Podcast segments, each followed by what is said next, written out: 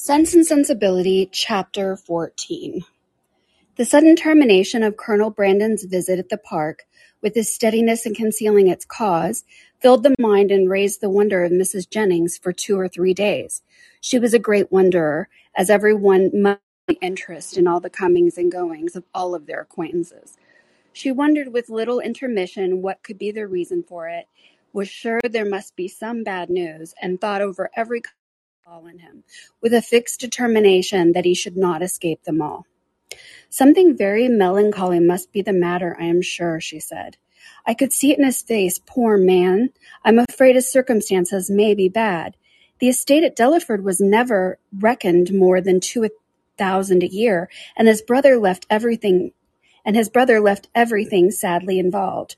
I do think he must have been sent for about money matters, for what else can it be? I wonder whether it is so. I would give anything to know the truth of it. Perhaps it about as it is about Miss Williams, and by the by, I dare say it is, because he looked so conscious when I mentioned her. Maybe she is ill in town. Nothing in the world more likely, for I have a notion she is rather sickly. I would lay any wager it is about Miss Williams. It is not very likely he should be distressed in his circumstances now, for he's a very prudent man, and to be sure he must have cleared the estate by this time. I wonder what it can be. Maybe his sister is worse at Avignon, and he sent and has sent for him over. His setting off in such a hurry seems very like it. Well, I will wish him out of all of this trouble with all my heart, and a good wife into the bargain. So wondered, so talked Mrs. Jennings, her opinion varying with every fresh conjecture, and all seeming equally probable as they arose. Elinor, though she felt really interested in the welfare of Colonel Brandon, could not bestow all of the wonder of his going so suddenly away, which Mrs. Jennings was desirous of her feeling, for beside that the circumstance did not, in her opinion, justify such a lasting amazement or variety of speculation, her wonder was otherwise disposed of. It was engrossed by the extraordinary silence of her sister and Willoughby on the subject, which they must know to be particularly interesting to them all.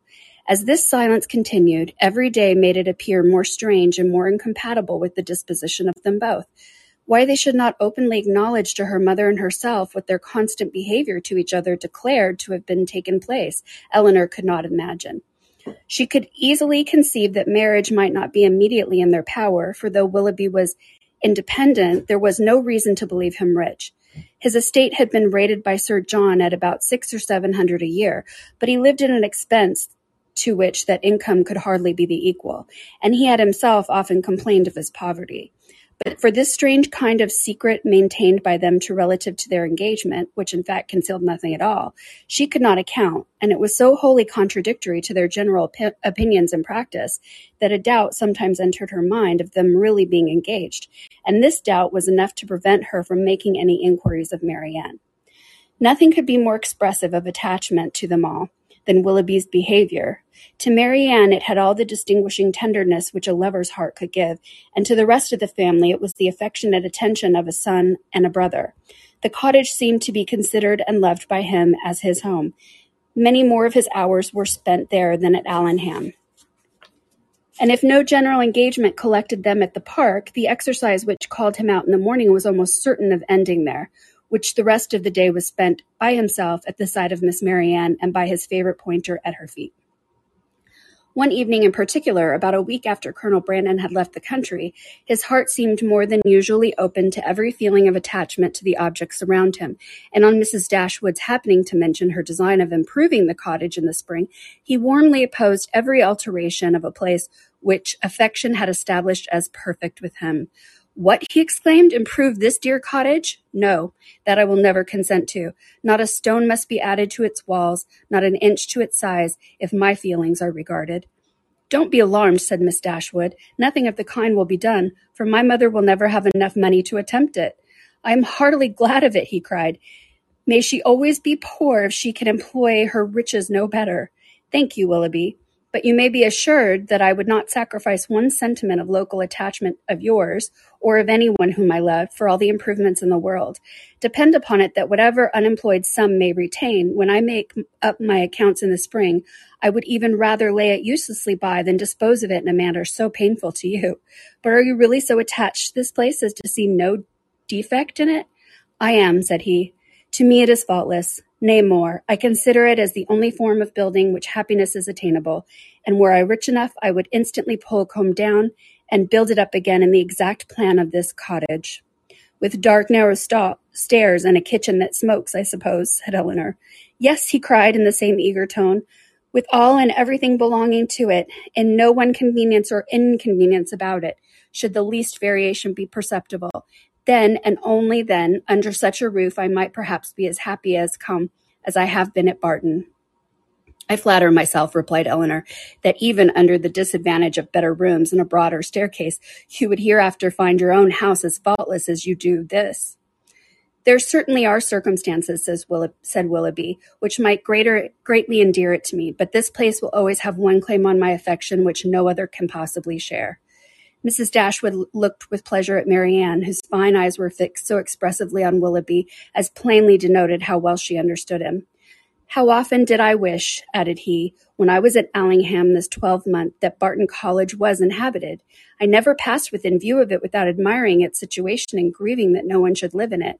How little did I think then that the very first news I should hear from Mrs. Smith when I came into the country would be that Barton Cottage was taken, and I felt an immediate satisfaction and interest in the event, which nothing but the kind of prescience of what happiness I should experience from it can account for. Must it not have been so, Marianne? Speaking to her in a lowered voice, then continuing his former tone, he said, And yet this house you would spoil Miss, Mrs. Dashwood. You would rob it of its simplicity by imaginary improvement. And this dear parlor in which our acquaintance first began, and in which so many happy hours have been spent by us together, you would degrade to the condition of a common entrance, and everybody would be eager to pass through the room which has hitherto contained within itself more real accommodation and comfort than any other apartment of the handsomest dimensions in the world could possibly afford. Mrs. Dashwood again assured him that no alteration of the kind should be attempted. You are a good woman, he warmly replied. Your promise makes me easy. Extend it a little farther, and it will make me happy.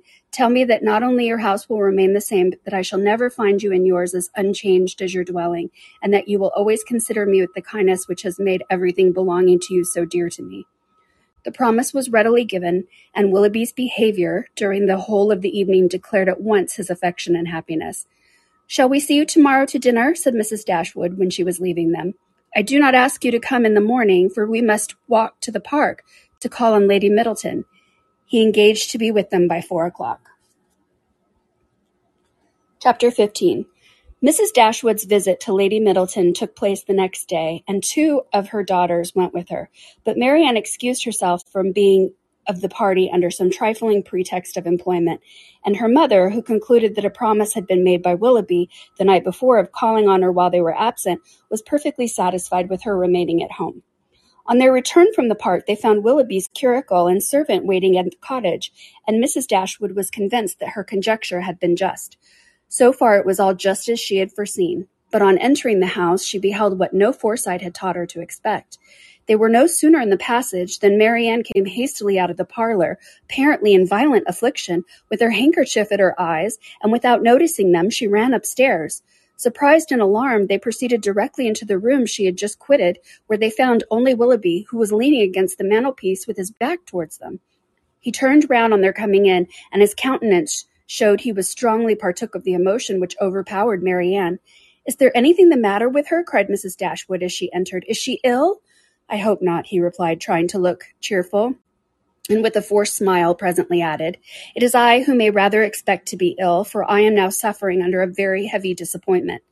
Disappointment? Yes, for I am unable to keep my engagement with you. Mrs. Smith has this morning exercised the privilege of riches upon a poor dependent cousin by sending me on business to London. I have just received my dispatches and taken my farewell of Allenham, and by way of exhilaration I am now come to take my farewell of you. To London, are you going this morning? Almost this moment. This is very unfortunate, but Mrs. Smith must be obliged, and her business will not detain you from us long, I hope. He colored as he replied, You are very kind, but I have no idea of returning into Devonshire immediately. My visits to Mrs. Smith are never repeated within the twelvemonth. And is Mrs. Smith your only friend? Is Allenham the only house in the neighbourhood to which you would be welcome? For shame, Willoughby. Can you wait for an invitation here? His color increased and his eyes fixed on the ground as he only replied, You are too good.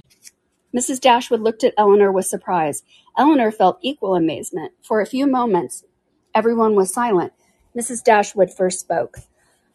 I have only to add, my dear Willoughby, that at Barton Cottage you will always be welcome, for I will not press you to return here immediately, because you can only judge how far that might be pleasing to Mrs. Smith, and on this head I shall no more be disposed to question your judgment than to doubt your inclination. My engagements at present, replied Willoughby confusedly, are of such a nature that I dare not flatter myself. He stopped. Mrs. Dashwood was too much astonished to speak, and another pause succeeded.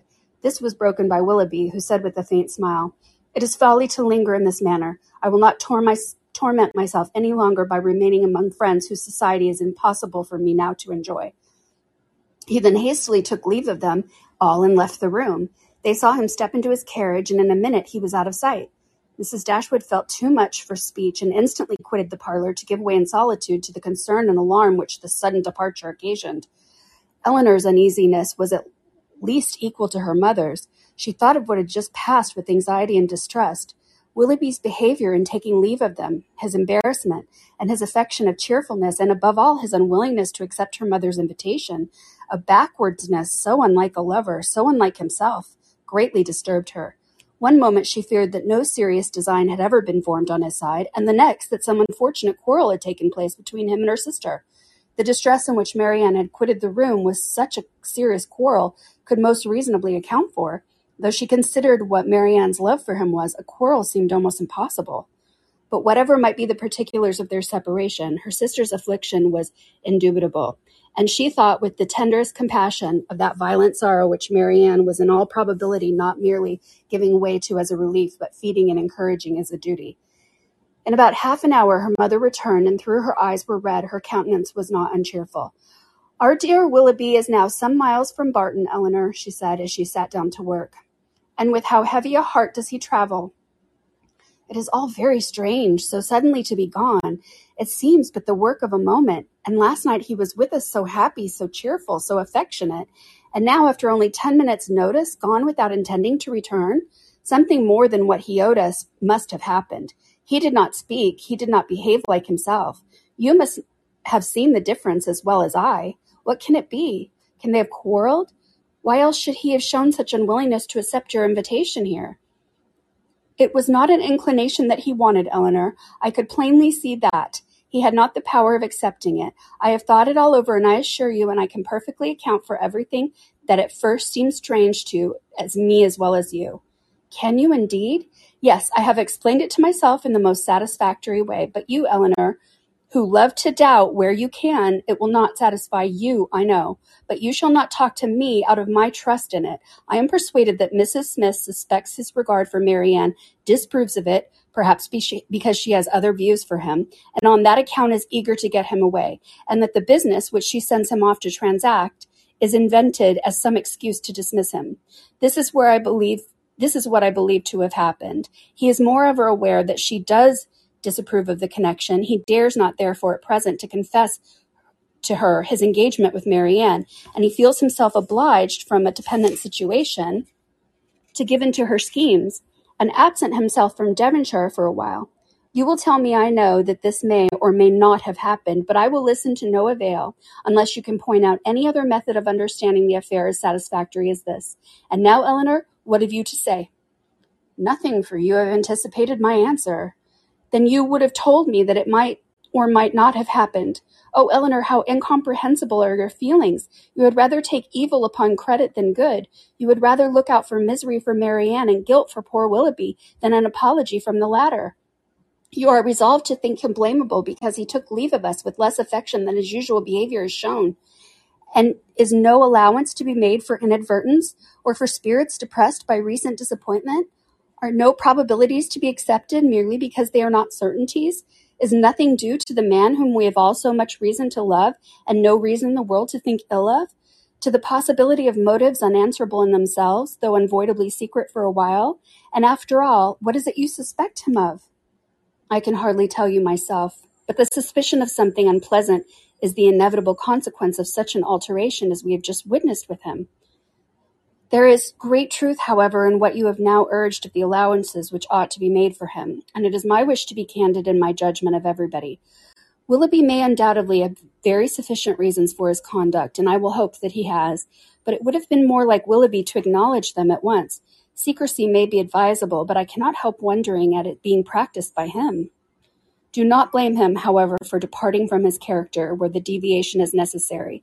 But you really do admit the justice of what I have said in his defense? I am happy, and he is acquitted. Not entirely. It may be proper to conceal their engagement, if they are engaged, from Mrs. Smith, and if that is the case, it must be highly exp- expedient for Willoughby to be in little, to be but little in Devonshire at present. But this is no excuse for their concealing it from us. Concealing it from us, my dear child, do you accuse Willoughby and Marianne of concealment? This is strange indeed when your eyes have been reproaching them every day for incautiousness. I want no proof of their affection, said Elinor, but of their engagement I do. I am perfectly satisfied of both. Yet not a syllable has said to you on the subject by either of them. I have not wanted syllables where actions have spoken so plainly. Has not his behavior to Marianne and to all of us for all the least the least of the last fortnight declared that he loved and considered her as his future wife, and that he felt for us the attachment of the nearest relation? Have we not perfectly understood each other? Has not my consent been daily asked by his looks, his manner, his attentive and affectionate respect? My Elinor, is it possible to doubt their engagement? How could such a thought occur to you? How is it to be supposed that Willoughby, persuaded as he must be of your sister's love, should leave her, and leave her perhaps for months without telling her of his affection, that they should part without a mutual exchange of confidence? I confess that the very circumstance except one is in favor of their engagement, but that one is in total silence of both on the subject, and with me it almost outweighs every other. How strange this is! You must think wretchedly indeed of Willoughby if after all that is openly passed between them you can doubt the nature of the terms on which they are on together. Has he been acting a part in his behavior to your sister all this time? Do you suppose him really indifferent to her? No, I cannot think that. He must and does love her, I am sure.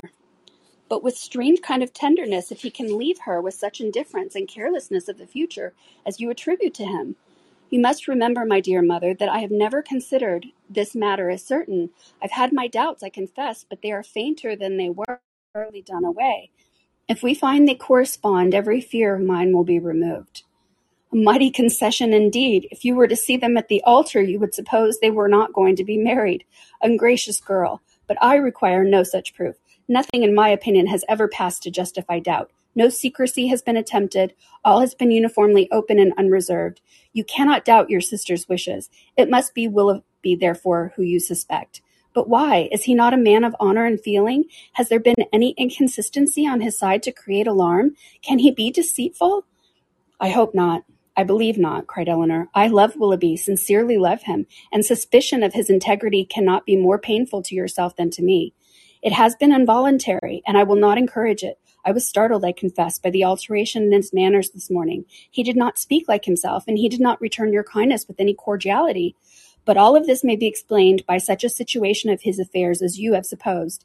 He has just parted from my sister, and has seen her leave in the greatest affection, and if he felt obliged, for fear of offending Mrs. Smith, to resist the temptation of returning here soon, and yet aware that by declining your invitation, by saying that he was going away for some time, he should seem to act ungenerous, a suspicious part by our family, he might well be embarrassed and disturbed. In such a case, a plain and open avowal of his difficulties will have been more to his honor, I think, as well as more consistent with his general character. But I will not raise objections against anyone's conduct on so illiberal a foundation as a difference in judgment from myself, or a deviation from what I might think right and consistent. You speak very properly. Willoughby certainly does not deserve to be suspected, Though we have not known him long, he is no stranger in this part of the world. And who has ever spoken to his disadvantage? He had he been in a situation to act independently and marry immediately, it might have been odd that he should leave us without acknowledging everything to me at once. But this is not the case. It is an engagement in some respects, not prosperously begun, for their marriage must be at very uncertain distance, and even secrecy, as far as it can be observed, may now be very advisable. They were interrupted by the entrance of Margaret, and Elinor was at was then at liberty to think over the representations of her mother, to acknowledge the probability of many, and hope for the justice of all. They saw nothing of Marianne till dinner time, when she entered the room and took her place at the table without saying a word.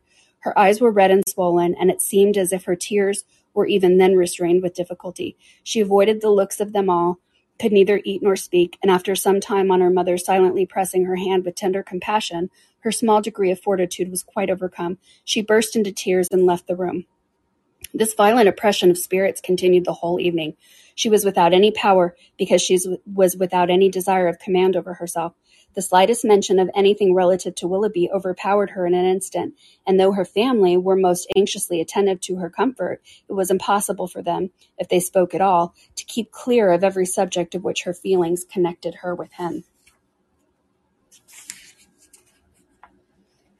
Chapter 16 Marianne would have thought herself very inexcusable had she been able to sleep at all the first night after parting from Willoughby. She would have been ashamed to look her family in the face the next morning had she not risen from her bed in more need of repose than when she lay down from it. But the feelings which made such composure a disgrace left her in no danger of incurring it. She was awake the whole night, and she wept the greatest part of it. She got up with a headache, was unable to talk, and unwilling to take any nourishment, giving pain every moment to her mother and sisters, and forbidding all attempts at consolation from either. Her sensibility was potent enough when breakfast was over, she walked out by herself and wandered about the village of Allenham, indulging the recollection, recollection of past enjoyment and crying over the present reverse for the chief of the morning. The evening passed off in the equal indulgence of feeling. She played over every favorite song that she had been used to play for Willoughby, every air in which their voices had often been joined, and sat in the instrument gazing on every line of music that he had written out for her, till her heart was so heavy that no farther sadness could be gained, and this nourishment of grief was every day applied.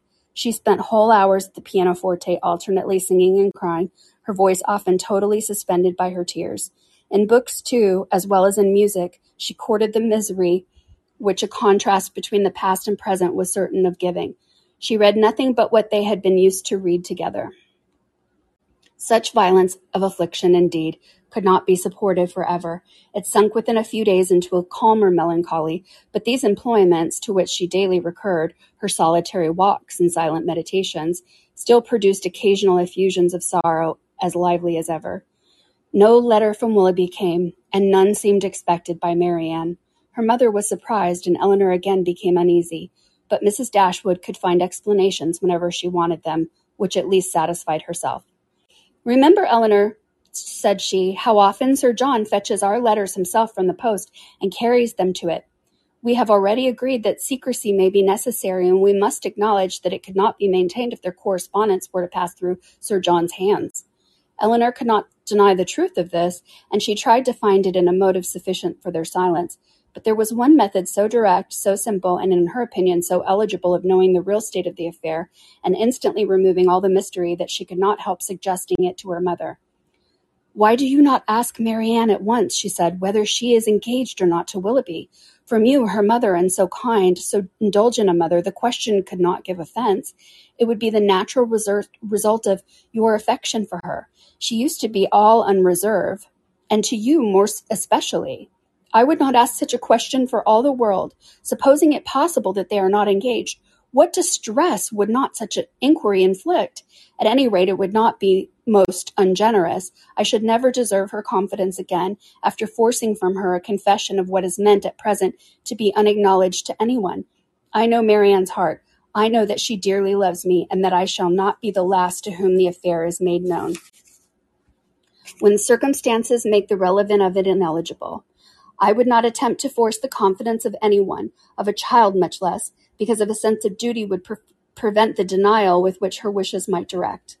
Elinor thought this generosity overstrained, considering her sister's youth, and urged the matter further, but in vain. Common sense, common care, common prudence were all sunk in Mrs. Dashwood's romantic delicacy. It was several days before Willoughby's name was mentioned before Marianne by any of her family. Sir John and Mrs. Jennings, indeed, were not so naive. Their witticisms added pain to many a painful hour, but one evening Mrs. Dashwood, accidentally taking up a volume of Shakespeare, exclaimed, We have never finished Hamlet, Marianne. Our dear Willoughby went away before we could get through it. We will put it by, and when he comes again, but it may be months, perhaps, before that happens. Months! cried Marianne with strong surprise. Nor, nor many weeks. Mrs. Dashwood was sorry for what she had said, but it gave Elinor pleasure as, as it produced a reply from Marianne so expressive of confidence in Willoughby and knowledge of his intentions. One morning, about a week after his leaving the country, Marianne was prevailed on to join her sisters in their usual walk instead of wandering away by herself. Hitherto she had carefully avoided every companion in her rambles. If her sisters intended to walk on the downs, she directly stole away towards the lanes, and if they talked in the valley, she was as speedy in climbing the hills, and could never be found when the others set off. But at length she was secured by the exertions of Elinor, who greatly disapproved such continual seclusion. They walked along the road through the valley and chiefly in silence, for Marianne's mind could not be controlled, and Elinor, satisfied with gaining one point, would not then attempt more. Beyond the entrance of the valley, where the country through the rich sill was less wild and more open, a long stretch of the road which they had travelled on first, coming to Barton, lay before them, and on reaching that point they stopped to look around and examine a prospect which formed in the distance of their view from the cottage, a spot which they had never happened to reach in any of their walks before. Amongst the objects in the scene they soon discovered an animated one. It was a man on a horseback riding towards them. In a few minutes they could distinguish him to be a gentleman, and in moments afterward Marianne rapturously exclaimed, It is he! It is he indeed! I know it is! and was hastening to meet him when Elinor cried out, Indeed, Marianne, I think you are mistaken. It is not Willoughby. The person is not tall enough for him, and he has not his air. He has, he has, cried Marianne. I'm sure he has. His air, his coat, his horse. I knew how soon he would come. She walked eagerly on as she spoke, and Elinor, to screen Marianne from particularity, as soon as she felt almost certain of its not being Willoughby, quickened her pace and kept up with her. They were soon within thirty yards of the gentleman. Marianne looked again, her heart sunk within, and abruptly turning around, she was hurrying aback when the voices of both her sisters were raised to detain her. A third, almost as well as known as Willoughby's, joined them in begging her to stop. She turned around with surprise to see and welcome Edward Ferrars. He was the only person in the world who could at the moment be forgiven for not being Willoughby, and the only one who could have gained a smile from her. But she dispersed her tears to smile on him, and in her sister's happiness forgot for a time of her own disappointment. He dismounted, and giving his horse to a servant, walked back with them to Barton, whither he was purposely coming to visit them. He was welcomed by them all with great cordiality, but especially by Marianne, who showed more warmth of regard for her reception of him than ever Elinor to himself. To Marianne, indeed, the meeting between Edward and her sister was not but a continuation of that unaccountable coldness which she had often observed at Norland in their mutual behaviour. On Edward's side, more particularly, there was a deficiency of all that a lover ought to look and say on such an occasion. He was confused, seemed scarcely sensible of pleasure in seeing them, looked neither rapturous nor gay, said little but what was forced on him by questions, and distinguished Elinor by no mark of affection. Marianne saw and listened with increasing surprise. She began almost to feel a dislike of Edward, and it ended, as every feeling must end with her, by carrying back her thoughts to Willoughby, whose manners formed a, con- a contrast sufficiently striking to those of his brother elect. After a short silence, which succeeded the surprise and inquiries of meeting, Marianne asked Edward if he came directly from London. No, he had been in Devonshire a fortnight. A fortnight, she repeated, surprised, at his being so long in the same country with Elinor without seeing her before. He looked rather distressed as he added that he had been staying with some friends near Plymouth. Have you lately been in Sussex? said Elinor. I was at Norland about a month ago. And how does dear, dear Norland look? cried Marianne. Dear, dear Norland, said Elinor, probably looks as much as it always does this time of year, the woods and walks thickly covered with dead leaves. Oh, cried Marianne, with what transporting sensations have I formerly seen them fall! How have I delighted as I walked to see them driven in showers about me by the wind! What feelings have they, the season, the air altogether inspired! Now that there is no one to regard them, they are seen only as a nuisance, swept hastily off and driven as much as possible from the sight. It is not everyone, said Elinor, who has your passion for dead leaves. No, my feelings are not often shared, not often understood, but sometimes they are. As she said this, she sunk into a reverie for a few moments, but rousing herself again. Now, Edward, said she, calling his attention to this prospect, here's Barton Valley. Look up to it, and be tranquil if you can. Look at those hills. Did you ever see their equals? To the left is Barton Park, amongst those woods and plantations. You may see one end of the house, and there, beneath the farthest hill, which rises with such grandeur, is our cottage. It is a beautiful country, he replied, but these bottoms must be dirty in winter. How can you think of dirt with such objects before you? Because, replied he, smiling, among the rest of the objects before me, I see a very dirty lane. How strange, said Marianne to herself as she walked on. Have you an agreeable neighborhood here? Are the Middletons pleasant people? No, not at all, answered Marianne. We could not be more unfortunately situated. Marianne, cried her sister, how can you say so? How can you be so unjust? They are a very respectable family, Mr. Ferrars, and towards us they've behaved in the friendliest manner. Have you forgot, Marianne, how many pleasant days we've owed to them? No, said Marianne in a low voice, nor how many painful moments. Elinor took no notice of this, and directing her attention to their visitor, endeavored to support something like discourse with him by talking of their present residence, its conveniences, etc., extorting from him occasional questions and remarks. His coldness and reserve mortified her severely, and she was vexed and half angry, but resolving to regulate her behaviour to him by the past rather than the present, she avoided every appearance of resentment or displeasure, and treated him as she thought he ought to be treated from the family connection.